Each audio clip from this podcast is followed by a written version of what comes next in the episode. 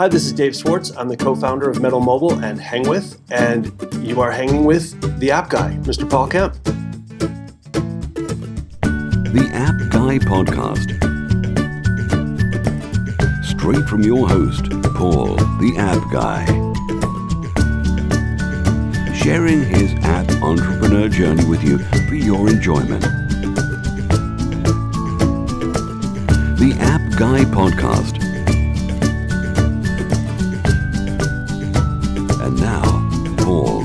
Welcome to another episode of the App Guy podcast. It's me, your host here, Paul Kemp, and uh, I love this podcast because I get to meet so many great people from around the world. And uh, you know, we've had uh, entrepreneurs, uh, authors, uh, app developers, uh, you know, a lot of interesting people. And today, I'm really excited because we've got um, really someone who's going to be inspiring to us. I think with his journey. his name is Bobby Gill, and he is the creator of uh, WordHack. It's a, an app called WordHack, and uh, you can just uh, if you just search for Blue Label Labs or Idea to Appster or WordHack in Google, and next to Bobby Gill, you'll find that uh, that comes up.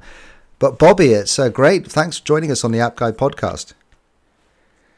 Well, thanks for having me. Uh, well, you know, it'd be great to start off, and if you could tell, give a give us a little summary of your journey so far. You know, what what kind of led you to uh, get involved in apps? All right. Uh, so I, I guess the, the, the journey started a long time ago. Um, you know, I'm from Canada and I grew up there, and so I started um, fiddling with computers at a young age, and you know, I learned to program when I was in high school, um, and so I've been you know messing around with computers for a while now. Um, my journey, I guess, uh, from Canada after I, I graduated from university, I, I, went to Microsoft first. Um, and at Microsoft, I was a, a program manager um, in their server and tools division. And so uh, I spent four years kind of working on uh, designing and leading the, the development of these like large scale distributed enterprise systems at Microsoft, which was it was fun, but you know after a while it got a little bit uh, tiring. Um, and so in 2009, I left uh, I left Microsoft to, to go get my MBA. Um, I moved to New York to, to go to school here. Um, and so I spent two years kind of running away from tech, thinking I wanted to go do you know other things that weren't technology. Um, but at the end of it, you know, the the separation from you know being the day-to-day software actually made me realize I wanted to to get back into it. And you know, and that was around 2011. At that time, you know, mobile technology was probably a couple years old, and you know, it seemed you know the interest and the, the future was around you know iPhones, devices, and whatnot. And so, coming out of business school uh, in 2011, I, I founded uh, Blue Label Labs, uh, a, mobile app development company. Uh, and I wasn't alone in founding it. So one of my uh, good friends from Microsoft, uh, Jordan Gurrieri, after I finished business school, he decided to, to, to, join me. And so together we started Blue Label Labs back in 2011. Uh, and since then, you know, we've been producing you know, our own apps like WordHack, uh, but we also develop a lot of apps for our clients. And so we're kind of a mix of uh, a service company and a, and a, company that you know de- still designs and puts out its own products and apps. Well, what a journey is, and uh, you know what I'm really interested in is, I guess, people listening to this are uh, wanting to uh, some of us want to do our own thing and we get a little bit bored mm. about uh, you know what we're currently doing. Uh, maybe if we take your journey from the start here at, at microsoft and what was it like uh, you know working for microsoft? I mean we've heard that there are you know it's quite performance driven there's this kind of system i believe that they had where uh, they would rank everybody and then the lowest would get kind of kicked out. What was it like uh, working in a I guess quite a competitive environment. It was actually really great. Like uh, people in, in, technology don't realize how how good we have it in terms of um, how companies like Microsoft and Google and the big ones treat them. Um, and so at Microsoft, it you know they did have the stack rank, but it really was never it's never as competitive or as um, uh, uh, what's the right word? Much of a knife fight as you as you kind of hear it was. It, it, was it lingered in the brain, and it wasn't necessarily the, the healthiest thing to have. But the actual environment itself was it was really nice, and it was really accommodating to the employees. So you know, for example, I I led a, an engineering team, probably around ten people, uh, who were designing this feature uh, as part of the next release of the product. And uh, at the end of the day, the only thing that mattered was if my team delivered uh, on time and it delivered you know a high quality feature. Uh, it didn't matter what hours I put in. It didn't matter how you know if I showed up to the office or not. Um, it, it, really just focused on you know uh, the output. It was very very very much a, a meritocracy. Um, and so from that angle, it was like it, it, was a really good job and it was a really great environment. But uh, on the other end, you know, when you're working in you know large organizations, I, I definitely started to feel that boredom where you know I had been working on the same product for almost four years, and you know it was still exciting, but you know the things I were I was doing weren't exactly you know thrilling. You know I wasn't working on new things or getting to explore new technologies or new products. I was kind of working on the same thing day for day by day and kind of regimented by that. And so, you know, I, I guess I, I, I, think the, the work environment was great, but from a personal level, it was, you know, I wanted to, to go build things and actually, you know, build interesting products, try out, experiment new things, and kind of set my own way. Um, and it's something, you know, that I, I, think regardless of what company you work at, it's very hard to do. It, you know, it's interesting, because, Bobby, because uh, I happened to watch uh, last night, ironically, um, the, something on Netflix. Uh, it was the Lost interview by Steve Jobs. And he said something mm-hmm. rather controversial in that uh, he had no problem at the time. It was back in 1995, I think this was recorded. Uh, he had no problem at the time with the success of Microsoft, but he happened to say they just didn't have taste. it, That's true. right. Okay. I just wondered if it's it's hard to fight that. Yeah. The the uh, you know they do a lot of things well, but you know they, they it takes them a while to get there, and they usually you know need inspiration from other people to get there. So tell us then, uh, what was it like when you you know you'd gone away, you've gone to business school, you, you, have started your own company with a co-founder. What was the the first few weeks like in terms of having all these decisions to yourself and and really working for a small startup? I mean, to kind of take us there and try. We, we would love to know what, what it felt like and, and you know how motivated you must have felt after being in such a large organization to suddenly have your own freedom. it, it's really scary. Uh, the you know starting a business and like I, I, would say for the first year, not even like the first couple of weeks, you're you're it's touch and go. You're on life support, I guess, uh, where you know one day you, you think you're okay, the next day you know you don't know how you're going to pay your rent or you know you have all these things kind of falling on you and it's you know up to you and whoever is there with you to kind of figure out um, how to get through it. So it is scary. It is it's extremely scary and you know i guess the only way to kind of get through it is you have to it forces you to not worry. If you if you sat there and worried about you know how you're going to pay the rent or uh, how the bills are going to pay or the things you need to do it, it would be it'd be a killer experience and nobody would want to do it. So it, it is uh, on the opposite end, it was scary, but it was also kind of liberating because you know we are free. We're going to make our own way. We kind of just have to believe in ourselves and that you know we might not know the plan. You know, it might be the start of the company, and I don't know how we're going to make our revenue, but you know we have faith in ourselves that we'll figure something out and it'll work out. And so you know, for the first year, there was a lot of kind of just blind. Um, faith in our, in our abilities uh, and kind of taking things day by day and not not worrying too much about the larger picture, just trying to get established and just trying to you know start to, to generate some business. Um, and so you know even today there's still the same things kind of linger, but you know after a time you start to, to, to get a rhythm and you know you have your freedom and once you have your freedom and you're, you're able to you know generate some money, you're able to you know extend the, the life of your business. It is it just becomes better and better uh, in that you know a lot of those worry you, you learn not to worry about things and uh, and to kind of enjoy what you're doing. Yeah, I love I love your phrase there. You know, taking faith in what you're doing, and I guess faith in your own skills and talent. And you know, it's not as bad as when we've sort of imagine how bad it could be in terms of being responsible for our own income. Uh, when we're at mm-hmm. work and a, a, salary, you know, you, you, just before you're about to hand your notice in, you kind of think, "Oh, am I doing the right thing?" And yeah. it is, yeah. Uh, lucky for me, I had business school in between um, leaving Microsoft and starting the company. And so I, I, walked away from the salary, but I was also kind of saying I'm going to go like it's nobody's going to think that like I'm totally you know jumping ship here. I'm going to do something else. I'm going to go to school, get a degree. So it kind of smoothed the transition for me. Um, well, for my co-founder though, he had the, he he definitely had a much more abrupt transition from you know a good Microsoft salary to you know a not so good startup salary. right. So you know the other thing that's interesting now. So you've you've started the company Blue Label Labs, and I'd be interested in know to sort of know how tough it can be uh, building apps for other clients. There must have been a real steep learning curve, and not not from the technical side of things, but just the uh, you know, I guess the hassle you get from clients when you're trying to build the, the apps for them. Right. Yeah, it is. The client service is, you know, it's a double-edged sword where, you know, it's it's you know, it pays the bills, like it's the it's what our business is, but on the other hand, you you're in client service, you kind of have to deal with your clients and uh, you know respond to what they need. So I guess f- from us, from like day one, um, we didn't take a we didn't take any clients on until we had built a few apps ourselves.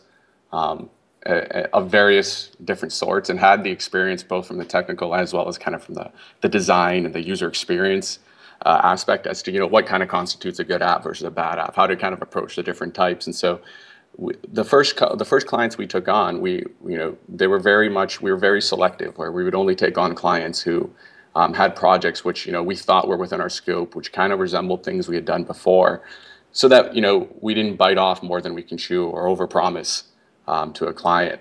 Um, and so it, I think even till now, we're still very selective in, in, who we work with because we want to make sure the, the clients we take on know what they want. They have an idea of kind of what they want the output to be so that, you know, they give us enough parameters for us to actually go out there and meet what they, uh, and produce a product that they actually want and, and you know, satisfy them. And so it's, it's you got to resist the temptation to just you know take whatever deal is in front of you or whatever client shows up, but rather make sure that it's a a good fit from both ends. Yeah, no, that's, that's fascinating because uh, you know we do have people listening who have, have, built their own apps and it has they haven't worked out as successful as they'd wanted them to be. I mean, all of us you know strive to build our own apps and, and basically have that as the sole income. But uh, inevitably, what happens is, uh, you know, we we don't get enough income, and then we start to build apps for others. And I, I think you're right in saying that we've got to be selective. How, I mean, how difficult can that be? I mean, are, are you literally uh, what walking away from potential app opportunities because you think it's beyond the scope of, of what you'd rather do?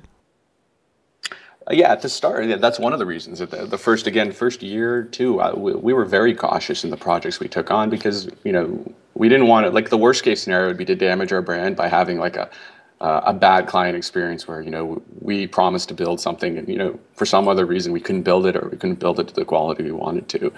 Um, and so that you know the priority for us was you know we, we want to make sure that people uh, will you know tell their friends and tell other people that oh you should go work with Blue Label those guys know what they're doing. Um, so we protected, uh, and we still do protect our reputation very closely. And so we've walked away from many deals. Like the first year, we walked away from a lot, and the reason the first year was primarily we didn't feel we we could take it on. Um, then since then, the second and even uh, the third years, uh, we still do walk away from you know a lot of opportunities, but mainly now it's it's not so much you know our confidence in our ability to execute, which you know at this point, you know, the, most apps we, we're confident we can do them. It, it's now more so on the, the client side, making sure that you know, the client actually knows what they want, that they're going to be somebody you can work with that's not going to be somebody who's going to you know change their mind every 10 minutes or you know not be like a, good partner in terms of us being a development shop. Um, and so you know we've had examples where we've gotten very far into kind of like the, the closing process. And at the end we we we walk away because we're just not comfortable with the client because you know we think either they're they're going to change their mind that you know they're not going to they don't know what they want. Um, or you know we think you know it's going to be a, a, huge hassle working with them because you know they they they're not kind of the way they they think the process is going to work isn't really aligned with how we actually work um, and so that's another very important thing for us is to make sure that it's a good fit uh, hopefully, it's okay. We can just uh, drill down a little bit on this selection process because for me personally, yeah. you know, I've had clients where, I mean, the warning signs are they they really try and hammer you down on uh, price, like price negotiation. Yeah. And so, yeah. Uh, do, do you have any tips for us to kind of, I guess, I mean, we'd love to know partly your selection process. You know, what, what advice could you give to us? Uh, what, because we do have opportunities that come, and some of us do take those opportunities because we think about the money. and, uh, mm-hmm. you know, it's, it's very important that we have to be reminded about the brand. And, uh, you know, mm-hmm. it'd be good to understand uh, what, what sort of you look for in terms of things to uh, warning signs or flags, you know, that, that are potentially uh, right. bad clients. Right. I, I, think you know one and one, the obvious one as you bring up is you know if the person's just hammering on price, you know that's not that's not that's not great. But you know it's still you know that that's you know, we'll we'll we're okay. You know, I won't we won't walk away from a, a client who's you know just wants the best deal as long as it still makes uh, sense from our end. Um, I guess the, the warning signs that usually come out is when we we're going through like the legal paperwork where we're, we're where we're talking about you know uh, you know performance goals, scale goals, um, design changes, how we're going to require them, um, IP transfer, and, and, we we kind of that they're all part of our standard service agreement. Um, but you know we we start as there's more interaction, as there's the back and forth, as you talk about them, you get a sense of you know how much of a stickler they are for the various clauses, how much um, what their answers are are very telling. I think a, a great example um, from last year uh, is we were we were talking with a client. You know, we we had been going back and forth over the legal the legal paperwork for weeks, where they were saying that they had a lawyer on their end, and it was very much you know they, they would come back with very a lot of changes, which were you know somewhat superficial. That you're just like, why are we doing this? Um, but then there's also some very telling questions and answers that came out of that that really set up some red flags. Um, an example was, you know, we were talking about what what we would design for the scale requirements and, and the, the performance requirements for this app. Um, and you know, I, I, asked them how many users uh, do you want to support on this app, and they're like 10,000 users, and I'm like, okay, 10,000 users. Um, I'm like, are you sure is it 10,000 users or something less or something more? And then they, they actually came back and said, actually, it's 10,000 concurrent users. Um, and, and, that really set, started to, to set up the flags because you know we're building this MVP here, and they're they're thinking that you know right out of the gate they're going to have 10,000 concurrent users, and they want us to design for that. Um, you know, just for example, the, the healthcare.gov, like the, the healthcare website here in the U.S., it has 50,000. It supports 50,000 concurrent users, which is you know is only 5x of their requirement. Right, but okay. you know that's like a that's a billion dollar project. Uh, and, and so for me, like when when, when those type when those type mm. of questions and answers started going forth, you know, just it was like they're not they're not in the same world as we are. Yeah, the expectations um, are way way off, and uh, yeah. yeah. yeah, and so we wouldn't sign up. Like I wouldn't sign up our engineering team to like to, to say we're going to build you something that's going to support 10,000 concurrent users, not at you know the prices we're working at. Um, and so yeah, the, these negotiation process, the longer that takes, you know, the more back and forth you go over them, the, the more chance we both have to kind of think about whether you know you want to get into this. Actually, Bobby, one of the things that came up in a recent episode is uh, the oh the pain point of uh, quoting and the quotation mm-hmm. system. Um, oh yeah. It, how how um, how much does that eat into your, I guess, uh, net profit when you think about the time that you have to invest in uh, putting together a quotation that ultimately may not come to anything?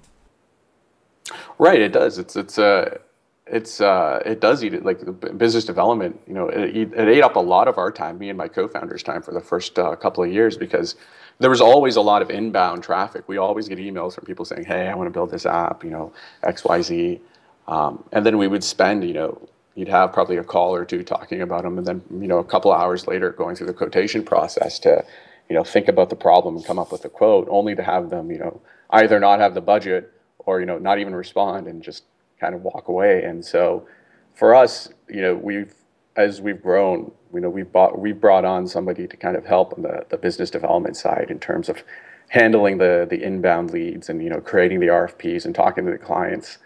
Um, so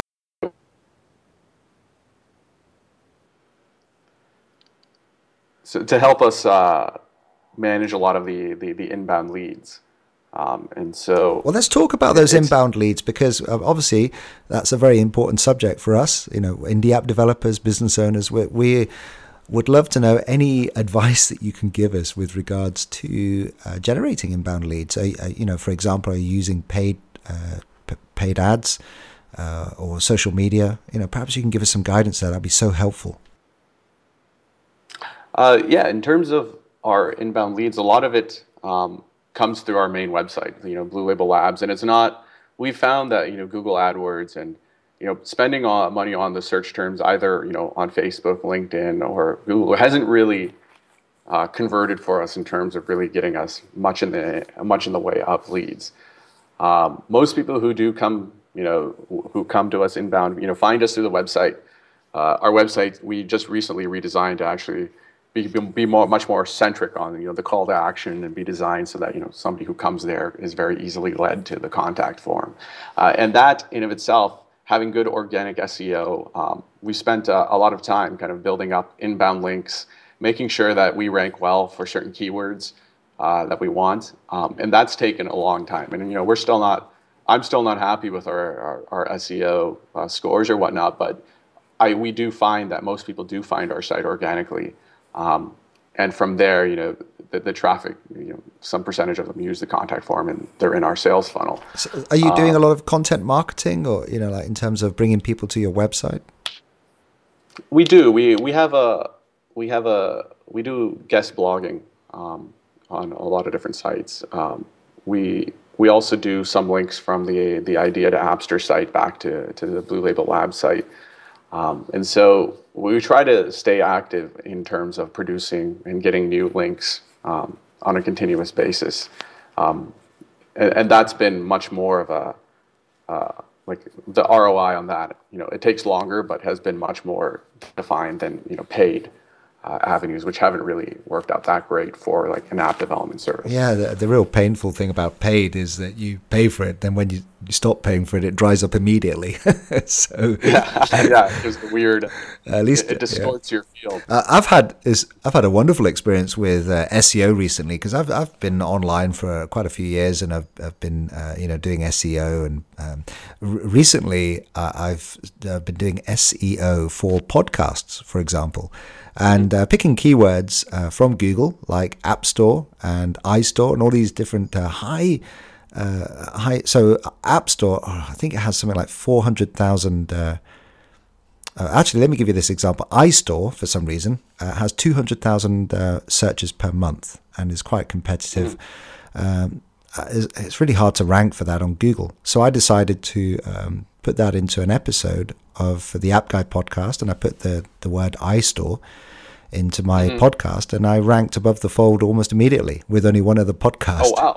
So wow, that's that's a really good uh, SEO hack. Yeah, it was. Uh, it was. Uh, I was jumping around thinking this would never happen on Google, and, and here I am, literally within. Ah, it must. It was it was really like within a few hours uh, up there in iTunes, uh, and you know iTunes is obviously a big search engine as well as Google. So. Uh, mm-hmm. It, it is. It's a, it's a it's a mystery. Uh, like in terms of getting SEO right and doing the things that, that get you ranked well because like it's very hard to do and it's not all entirely explainable when things happen like this. Um, and so it's I the only the one thing I've come to kind of learn from the whole SEO process is you know not it, it's very hard to game and it's very hard to, to kind of just pay your way or buy your way to, to, to the, the rankings that you want that at the end of the day it, it's uh, it's it's link building it's you know having good content and having those links. As much as I hate to kind of say it and how much of a uh, as a non-answer that is, uh, the more I do it, the more I believe that that is actually the only answer. No, I believe you as well. I mean, uh, all changed for me when I started just to put real content up, and uh, yeah, I think that's you. You kind of almost have to. Uh, you, you, can't game it, can you? Now, I mean, Google have, have cha- changed so many times, and uh, right, and all these the big platforms. They, come so. and stamp you out. yeah, yeah they, are even looking at guest like, blogging, oh. which is a little bit of a concern, but. Yeah, yeah, that's the, this year's uh, topic du jour is that you know guest blogging might not be the thing that uh, you should be doing. So, yeah, we'll have to see what else can get us some links. yeah, uh, well, this is the App Guy podcast. We love talking about apps, and uh, you know we've got to talk about, I guess, your experience with WordHack. Is this your latest app that you've you, your own? Yeah, it's our it's the latest Blue Label app, and so you know it's a uh, it's a simple word game um, that's a uh, it's a twist to, to Hangman and Wheel of Fortune. Uh, and so we've been developing this one for the last four four months or so, um, and it's currently in limited release uh, in Canada, uh, the UK, and Australia. And so we're, we're in the process of rolling it out across the world, and uh, it's uh, it's our latest app. And like we're, we're as we're speaking right now, we we still haven't released it in the US. Uh, we're planning on a, a US launch sometime next month, but we've been spending this month and a little bit of last month just um, testing in various markets and you know iterating the game, iterating our marketing so that we know when we, we do hit the big the big U.S. market that you know we're, we're a lot more buttoned up and uh, you know we can really invest in there and actually hope for some pretty good results. Oh, I see. So you're almost looking at the UK and other markets uh, as like a, t- as a test run before then you hit the US. Yeah. Okay. Yeah. Right. Yeah. We've been uh, we've been investing. We've been doing a lot of marketing in Canada and so Canada has actually been a really good test market for us because it's very it resembles a lot uh, the United States. Uh, it's a smaller population, but using like Facebook mobile app installs, um, even like RevMob and some other things, we're able to kind of just target Canada. Uh, and then we've been running various campaigns to kind of see which marketing message is resonating most with people, what's generating the most uh, installs at like the lower rate. And so like it, has been actually, I'm really glad we've done that because we, we've gained a lot of insight into kind of who plays the game, who we should be targeting, uh, and kind of not only getting the feedback from those users, but you know, making the uh, the marketing message much more much more crisper and focused. Um, so, yeah, the, the, the Canada has been like a, a really good uh, petri dish for us. That's a great idea. I mean, we all just sometimes rush to launch the app worldwide. And, uh, you know, we've had guests on before. I'm thinking of um, a previous guest, Andreas uh, Kambanis, and uh, he, he, partnered with um, someone who had a rather big list and uh, there was like a there was a teaser beforehand, and uh, you know, as a build up to that, there was basically a launch sequence.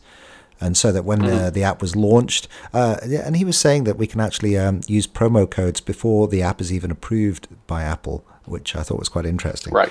Um, yeah, you can. And also, I mean, WordHack. I mean, we, we had uh, the uh, app developer for uh, well, one of the founding engineers at Toca Boca, an app development firm, and he'd written an app uh, a few years ago now called uh, Scrib Battle, which I think was a kind of a wordy type game. But he said in its prime, it was getting about 200,000 downloads a day.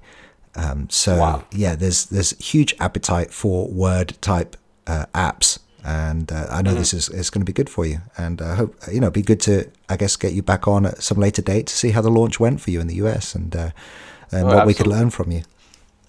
Yeah, I would love to talk about that. Uh, is before? I mean, we're getting towards the end of the podcast. I'm just wondering. We we typically ask our guests to highlight some pain point in their business. We love to try and flesh out another app idea or two. Uh, I mean, it's worth asking. Do you have any app ideas you're willing to share with us?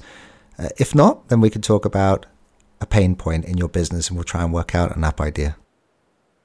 Let's talk. We, let's talk about the the pain point. I, I don't have like a, an app idea off the, the top of, top of my head. Yeah. Okay. So, like, if you think about over the last uh, I don't know month or two, what's been one of the biggest or uh, frustrations that you can think of in your business, and uh, you know something that either uh, I don't know, just a, a, pain point, a real pain point that, that maybe we could then try and flesh out a solution that could be an app.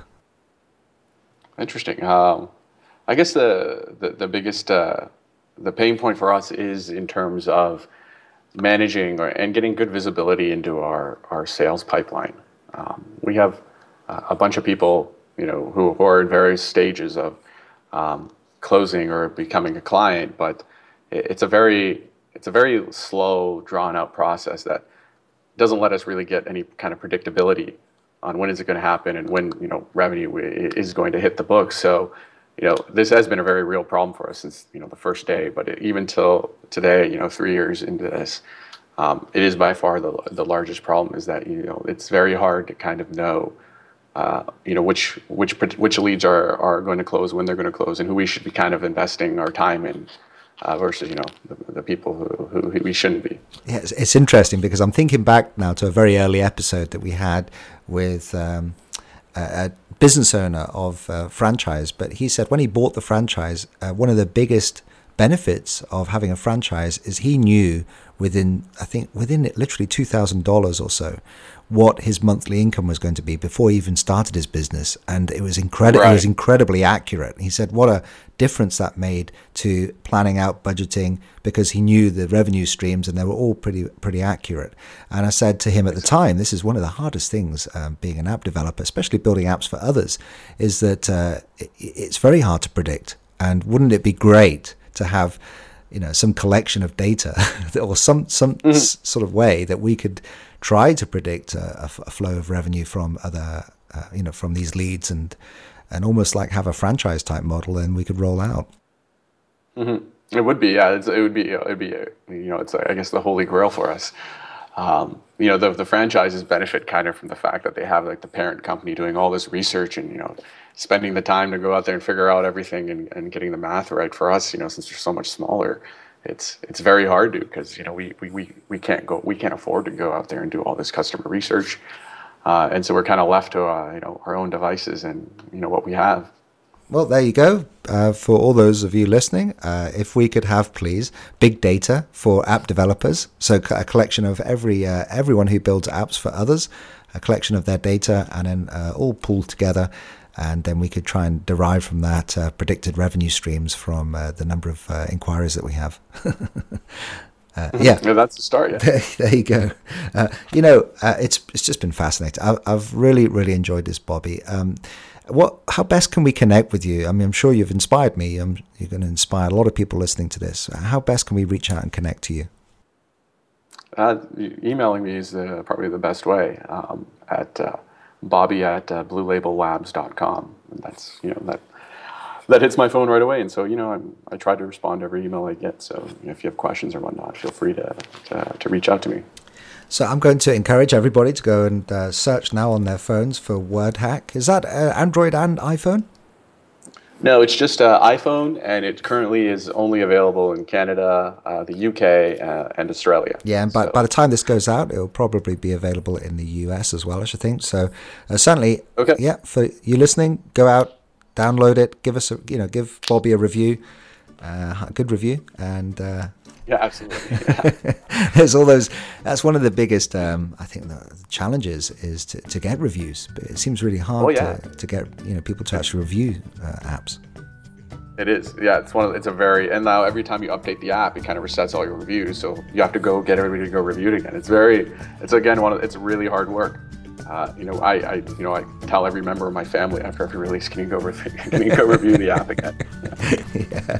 absolutely, Bobby. It's been a thrill, and uh, yeah, you're welcome back anytime. It's been a real pleasure. Thanks for joining us on the App Guy podcast. Thanks. Thank you for listening to this podcast. Stay tuned for the next episode. If you want to be a guest on the show or suggest someone, then please send an email to info at onemob.com. The App Guy Podcast